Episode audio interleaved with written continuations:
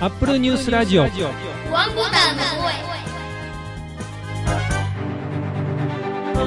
Mac、iPod、iPhone、iPad、Apple Watch、Apple TV など Apple にまつわるニュースをもとにリスナーと一緒に楽しむポッドキャストです。Apple ニュースラジオワンボタンの声は毎週火木土の朝に配信する無料で聴ける30分の番組です。番組を制作配信いたしますのは大阪の Mac ユーザー会マグネットの山村です。皆さんおはようございます。第2478回1月30日です。アップルファンがお届けしているポッドキャストです。私は進行を務める山村と言います。もう1月も明日で終わりですね。皆さんもう今年1年まだ始まったばっかりですね。今週もオープニングテーマは今までオープニングであんまり言ったことないものです。はるさんです。おはようございます。おはようございます。春です。先日のオープニングでストリートライブをやりたいという話をしましたが、音楽関係でやってみたいものはビートルズのコピーバンドをやってみたいです。歌はそれなりに自信があるんですが、やる前にまずは楽器をちゃんと練習しないといけないですね。今日もよろしくお願いします。三浦さんです。おはようございます。おはようございます。スカイダイビング。怖そうだけど、一度はやってみたい気もするけど、やっぱり怖いか。三浦です。今週すみれさんお休みなんで私が今まで番組で言ったことないもの。私実は若い時はバク転ができました。おバク宙もできました。高校生の時練習して練習して。え iPhone マニアさんにあった記事です。アップル本出がオープン。韓国サブカルの中心地に新生現る。という記事が出ていました韓国では7店舗目となるアップルホンデ漢字では工房大師の工という字に大きいと書くんですけどもこれでホンデと読みますね。アップルホンデが1月20日にオープンしたとのことです。ここでは三浦さんと春さんに入っていただいてまして、今週すみれさんお休みなんで、この3人でずっとお送りいたします。本出というのは、ソウル市にある韓国一の美大とも言われる、公益って書くんやけど、それ、韓国語で何と読めばいいのかちょっと私はわかんないので、その周辺エリアでサブカルチャーの発信地としてよく知られてるそうです。ですかね。下北沢関係みたいな。よく知らんねんけど。そうかもしれないですよね。下北沢行ったことないんですよ、私。ああ、はいはいはいはいはい。関東やったら、別に下北沢だけでもいろんなとこがサブカルの場所ってあるんじゃないですか？そうでしょうね。私もあんまりそういうとこ行っていないので、よく知らないですけど、まあいろんなとこあると思いますね。関西もサブカルの発信地としては、はい中崎町とかね。高崎町。中崎町に中崎城そうなんですか？そうですよ。最近サブカルって言っていいかなちょっとそういう小さな雑貨店のいろんなお店増えてるんですよ。えー、韓国もそういう場所があって、そこにアップルストアがオープンしたとのことです。オンラインで支払い済みのアイテムのためのピックアップゾーンを完備しているということで、あ、さっきオンライン購入したのを受け取りに行く、なんかコロナの自分は結構アップルストアそれやってましたけど、そういうのも充実してるみたいですね。美大の学生街ということであり、プレスリリースでも学生という存在が強調されていると。ああ、そういうところへ行って、そういう学生の気分を味わいたいですね。うん。ええ年したおっさん。が何言うとるん。じゃって言われそうです。はい。いやいやいや。記事の写真では、ちょうど当時オープン様子のおなじみの皆さん。こう並ん。でなお店入っていくっていうシーンがあります。韓国は7店舗目なん。ですそうね。ね。結構、バタバタと最近は続いてて羨ましいですね。そう、羨ましいですね。日本は今10店舗でしたっけ？そうです、そうです。10ですよね。もうすぐ追いつ,、追いつかれるかもしれないですね。数というよりは、私は仙台と北海道どうなったんですか？ってどうなったん言いたいですけどそうね。銀座は手厚く改装してますけど、他の、この二つは地元の皆さん含めみんなが惜しまれつつもってしてたんで、そうよね。ねしてほしいですよね、なんとか。復活してほしいですね。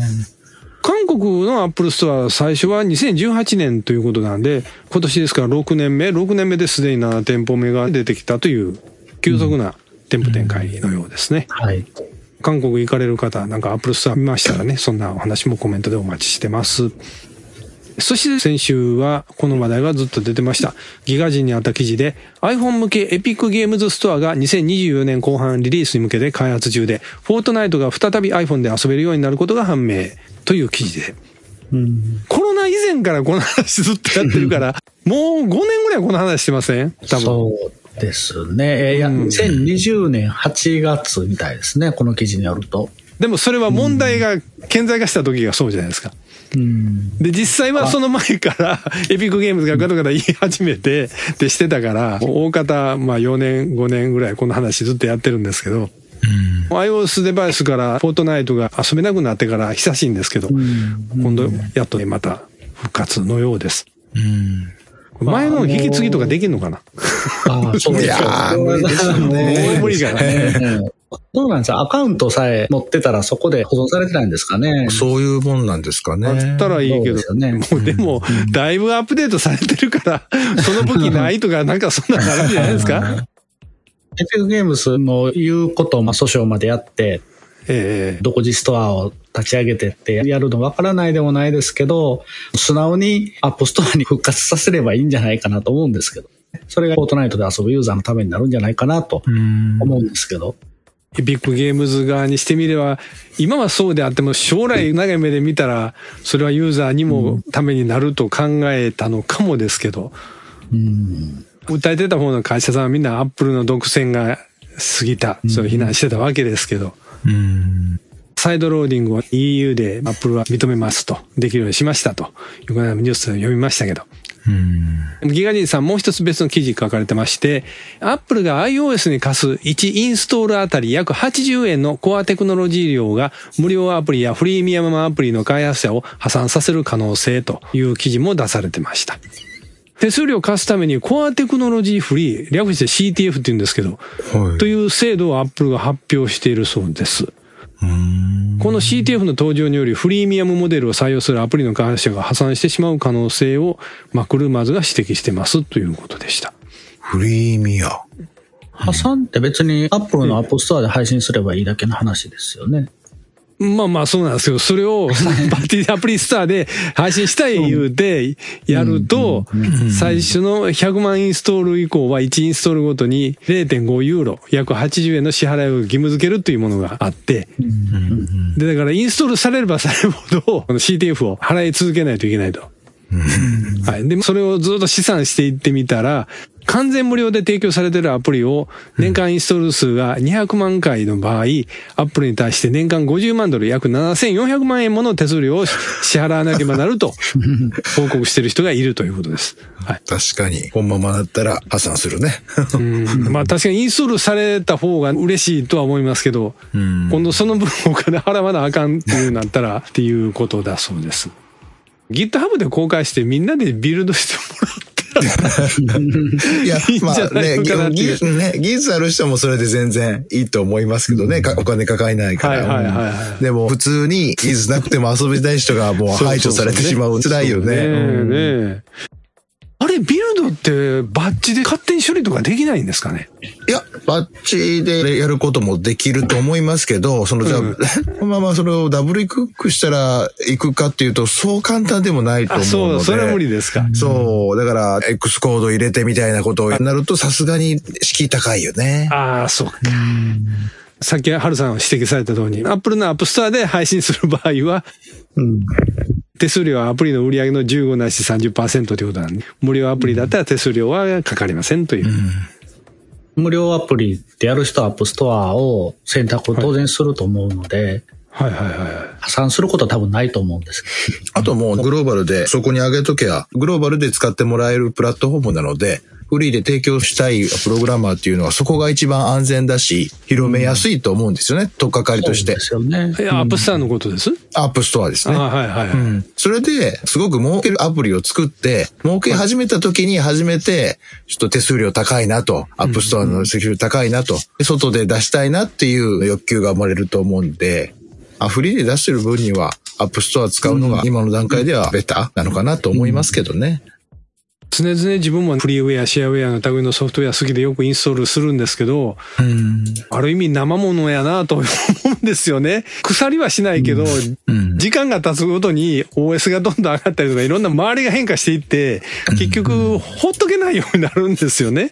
うん。メンテナンスしなきゃいけないようになると。うん。そこが広く広めるにしたって手放しでは無理っていうのが大変だなとうん。思うんですよそうね。ですね。とりあえず OS アップデートをして、ずっと前から公開されてるフリーウェアとかを立ち上げると、動くことは動くけど、変なインターフェースになってしまったりするのを往々にしてあるわけじゃないですか。ええインターフェースがおかしいから。そういうのも、やっぱりメンテナンスしないと使ってもらえなくなるから、無料で一過性で出したけど、その後続けるってなるとなかなかメンテする工数がかかるから大変ですよね。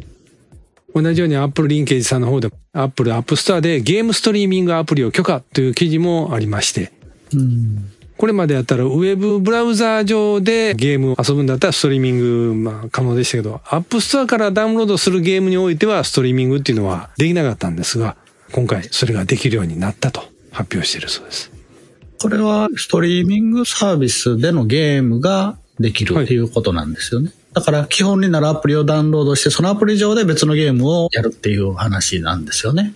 そうですね。ミニアプリやゲームにアクセスできるっていうふうに書いてますからね。例えば、ファミコンの本体を iPhone に入れて、いろんなカセットを買うような、そんな感覚ですかね。はいはいはいはい。これでいくとピコ8なんかが買ってくれへんかな？無理かな？あ うん。ピコ8は Mac、Linux、Windows で全部動くんですけど、アプリケーションがう。んそれぞれバージョン。iOS にだけは提供されないんですよ。あー。これの問題があったんでしょうね。あーかもしれないですけど、うん、そうするといけるようになるかも。うん可能性はありますね。確かにアプリ上で名前をブラウジングして、それ選んでゲームを楽しむっていうのはできるんで、はい。それも許可されるようになりましたということでした。はいもう一つは Apple リンケージさんは Apple EU で iOS、Safari、App Store を変更、代替のアプリ配布や支払いをサポートという記事も出されてました。それと App Store は先ほどのコアテクノロジー手数料の件ですよね。で、Safari なんですよね。はい。はい。サファリ以外のブラウザを認めてくれって言ってたんですけど、Firefox とかいろんなあるじゃないですか、ブラウザ。うんでも結局サファリエンジン使うから、立ち上げたらサファリとあんまり変われへん。うん。中身は WebKit ですよね。そう WebKit 使わないとダメだっただっので。たので、そう。で、みんなそれを怒ってて、で、今回まあそれで WebKit を使わなくてもいいブラウザをうん出せるようにしますよっていうことだったらしいんですけど、これが EU 限定なんですって。おっと。うん、そうなの？そうらしいです。そうなんです。EU 限定で OK ってなったらしいんへで、ーそれでみんなまたブーブー怒ってるという。何やねんそれ、みたいなね。皆さん開発、WebKit 使ったかどうかわかんないですけど、やっぱり WebKit の存在は大きいんですか、あれを使えばとりあえず、えそうです、そうです。逆に言うと、何も HTTP のあの通信方式を知らなくても、はいはい。簡単なプログラムで Web の情報を自分のアプリに組み込めるっていう意味では、はいはいはい WebKit はもう楽ですよ。すごく楽でいいものです。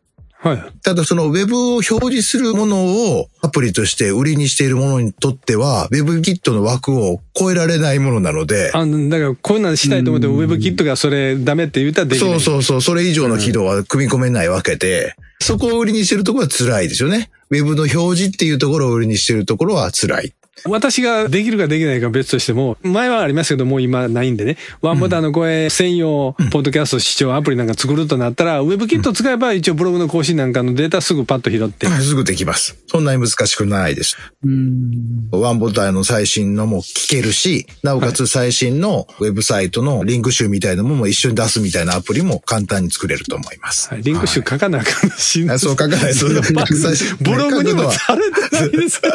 ほんまに申し訳ない。私が先輩であれ書くのが大変なんで。ですよね。あれドラッグするだけでええってなれへんかな。もういちいち書かんで書いて貼ってせそうなあかんな。だよね。AI 進んでもなんでこれを手でやってんねやろって ずっと思ってんねあれ。うんうんうんうん。ぶつくさ言うても知らないですけど。はい、そんな思ってましたよ。という iOS のアプリの関係の話をした後で、Apple Music の件ですけども、これも iPhone マニアさんの記事で紹介します。日本で利用可能になったアプリ、Apple Music Classical をレビューという記事で、先日1月24日から日本でも利用できるようになりましたということでニュースを読みましたが、今日この1月27日収録してますが、お二人どうですか、アップルミュージッククラシカルはお聞きになりましたか？まだ入れてないですね。あ、皆さんちょっとだけ。ちょっとだけやりました。たくさんじゃないんですけど、私はまあ、オーボエが好きなので、ほいの検索でオーボエってやって、やっぱオーボエ特集集めたものが聞けて、さらに最新リリースみたいなものがその下に並んで紹介されてる画面があって聞けるみたいな感じでした。それは皆さんご存知の曲もあったと思いますが、うんいろいろ発見はありました？そうですね。多分、クラシック、これから聴いてみようという方が、楽器の名前は知ってるけど、どういう曲があるんだろうなっていうのを調べるとかっていうのが、ちゃんとされてるみたいで、はい例えば、大覚えだったら大覚え出てきますけど、フルートってやるとフルートが出てくるんですよね。フルート特集が。あ、はいはい。うんそういう意味では、あの、初心者にも入りやすい仕組みになっているんじゃないかなというふうに思いました。なんでそんな聞いたかというと、そんだけ結構大覚えについてはいろいろされてきた三浦さんでも、また新しい発見があるといううん。ほどのライブラリーがあるんやなというのはね、そこでわかるわけなんですけど。なるほど、なるほど。そうですね。この記事の方では、日本におけるアップルミュージッククラシカルのアーティストアンバサダーとして、ギタリストの村治佳織さん、指揮者の佐渡裕さん、ピアニストの角野隼斗さんが就任されたということでした。今入れました。あ Apple Music Classical アプリを。はいはいはい。まだアプリ入れただけです。番組に貢献しない人。いえいえいえ。あえて標準のミュージックアプリとは別にアプリを作ったっていうのは、クラシックファンに向けてなんかあるんですかね。なんかあるんですかね。なんかあるっていうか、単純にビジュアルだけで考えても、他のミュージックのレーベルの写真と並んでしまうと、やっぱりクラシックだけで見た方がスッキリした感じになるっていうのあるんじゃないですか？でもそれ言い出すと、すごいジャズの好きな人はジャズだけでやってほしいとか、なってくると思うんですけどね。あ100年待ってください。なるほど。100年経ったらアップルジャズクラシカルとかが出てくると思います。わかんないそんな一個一個やってんねんけど、そんだけクラシックに対する需要があるって見込んだんでしょでも。それはそう。まあそうですね。だね。うんだからこそだと思います。空間オーディオが随分生きてる感じですね。うん。クラシカル聴いてる方のね、いろいろ感想を見てますと。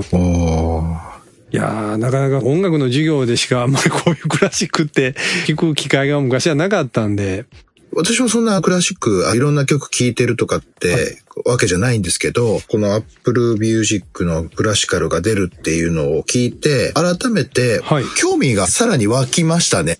改めて聞いてみようかなという気持ちになったって感じですね。で、そういう気持ちがあるので、はい。NHK でもクラシックを優しく教えてくれる番組があったんですけど、これまで見てなかったんですよ。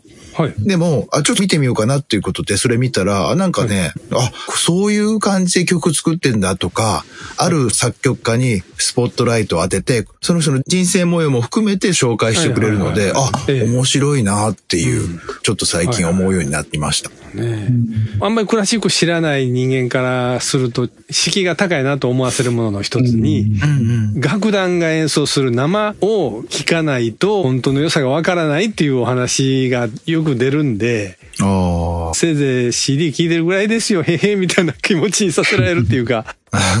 まあそんなことはないんでしょうけどね。でもやっぱ音源の素晴らしさっていうのは考えたら、実際楽団のそういうのを聞いた方がいいんだろうなとは思うんですけど。でも、そういうと別にクラシックだけじゃなくて、普通のポップスとかも含めて、リアルの良さっていうのはあると思う。まあねそれはそうなんですけど、やっぱりクラシックあれかなのかなと思いました。背景とか、なんでこういう曲調なのかっていうのを、少しやっぱり勉強した方がは、いさらに入り込みやすいというああ、か、それはそうでしょうね。うん、と思いますね。うんうんうん単に知らない曲をパーッと聴いて、ああ、いい感じやなっていうんやったら、それは別に YouTube で見つけたストリーミングの音楽聴いてるとあんまり変われへんのがなるので、う んやっぱりね、予備知識っていうのはあった方がいいでしょうけど。と思いましたね。今、Apple Music クラシカルアプリをダウンロードして、最初に検索してみたのが、スター・ウォーズって入れて検索してみたんですよ。なんでその先生そうなのね。はい。はい。はい。じゃあ、ちゃんとありますね。あ、あるんですね。はい。はい。だから曲自体はクラシックじゃないんですけど、演奏してる楽団が、ね、クラシック、楽団なんて言うんでしょいいろいろあるみたいですね。ウィーンフィルハーモニー管弦楽団とか、う。はいはい。はいはいはいえはいはい。エットーレ・ストラッタ・ロンドン交響楽団。いくつかある。チャールズ・ゲルハルト。当番組 iTunes のポッドキャストのところに登録されていまして、そこで見つけて聞いてくださっている方もいらっしゃると思います。そのポッドキャストに番組へのレビューとしてコメントいただいているのでご紹介します。長寿番組というタイトルで、グッピー TW さんからいただきました。ひたすらアップルを愛する方々がアップルのトピックを週に3回も30分配信してくださってます。私も身の回りはほぼアップル製品なので、いろいろな情報をいつも楽しく拝聴しております。配信回数が2000回以上です。週3回で年間約150回、10年で1500回。つまり15年以上続けてらっしゃるというだけで素晴らしいと思います。ということで、星5つでいただきました。ありがとうございます。はい、ありがとうございます。グッピー TW さん、本当に本当に申し訳ません。1月24日に投稿いただいたレビューと見てましたら、2023年ということで、あの、すみません、1年以上も前の一レ年、そうですね。ビューを本当に見落としまして、本当に申し訳ございません。あすいません。我々ちゃんとチェックしてなかったのが本当に申し訳ないですけど、ままだこの後の回で他の方もご紹介でレビューが出ますので、すいません。今週は謝り倒す週になりますが、本当に申し訳ございませんでした本当。に申し訳ないです。ごめんなさい。すいません。まあ今でも聞いてくださってますかね聞いてくださってたらいいんですけど。もう聞いてるので、これが届いてなかったら本当本当に申し訳ないですけど、これだけ褒めてくださってるので、ご要望でもなかったけど、あの、お気持ちにお答えできなくて本当申し訳ないです。まあ身の回りをほぼアップル製品ということで、いいですね。そんな風に生活、私もしてみたいと思いますが、まだホームポッド類はないんですよ。なるほど。ねあ私もないな。はい。ねえ。私も今はないです。ああ、そっか。ひたすらアップルを愛するものでやってますので、はい。はい。約1名、いろいろ買うけど、ほんま愛してないっぽい人がいますよね。いやいやいやいや、そんなことはない。譲ったりとかしたってさっき言ってたから。えーはい。でもね、はるさんいてくれるから、いろんなもん買って、いやいや、それを紹介していただいてる面もありますので。うんでも最近なんかあれ買ってこれ買ってって言ってもあんま買ってくれん。はい別に私のものになるわけじゃないんやけど、あれ買ってみて、これ買ってみてってね。はい。勝手にレビューアーにしてますけどね。アップルニュースラジオワンボタンの声では皆様からのコメントをお待ちしております。1月のテーマは Mac と iPod、iPhone、iPad、Apple Watch などの涙が止まらない。悲しいニュースを iPhone で見てしまってからそのことが頭から離れず泣いてしまうとか、Mac Studio を予約していたのに Mac Pro が届き、価格は高い上にスペックが低いので返品したくて涙するといったお話をお待ちしております。ここで Mac ユーザー会マグネットの定例会の予定をお伝えいたします。2024年1月のマグネットは1月31日水曜日夜8時から Zoom のオンラインミーティングで開催いたします。前回までは夜9時開始でしたが夜8時に変更しております。詳しくはマグネットのオフィシャルサイトでご確認ください。次回の配信は2月1日木曜日を予定しています。それでは次回の配信まで、オーバー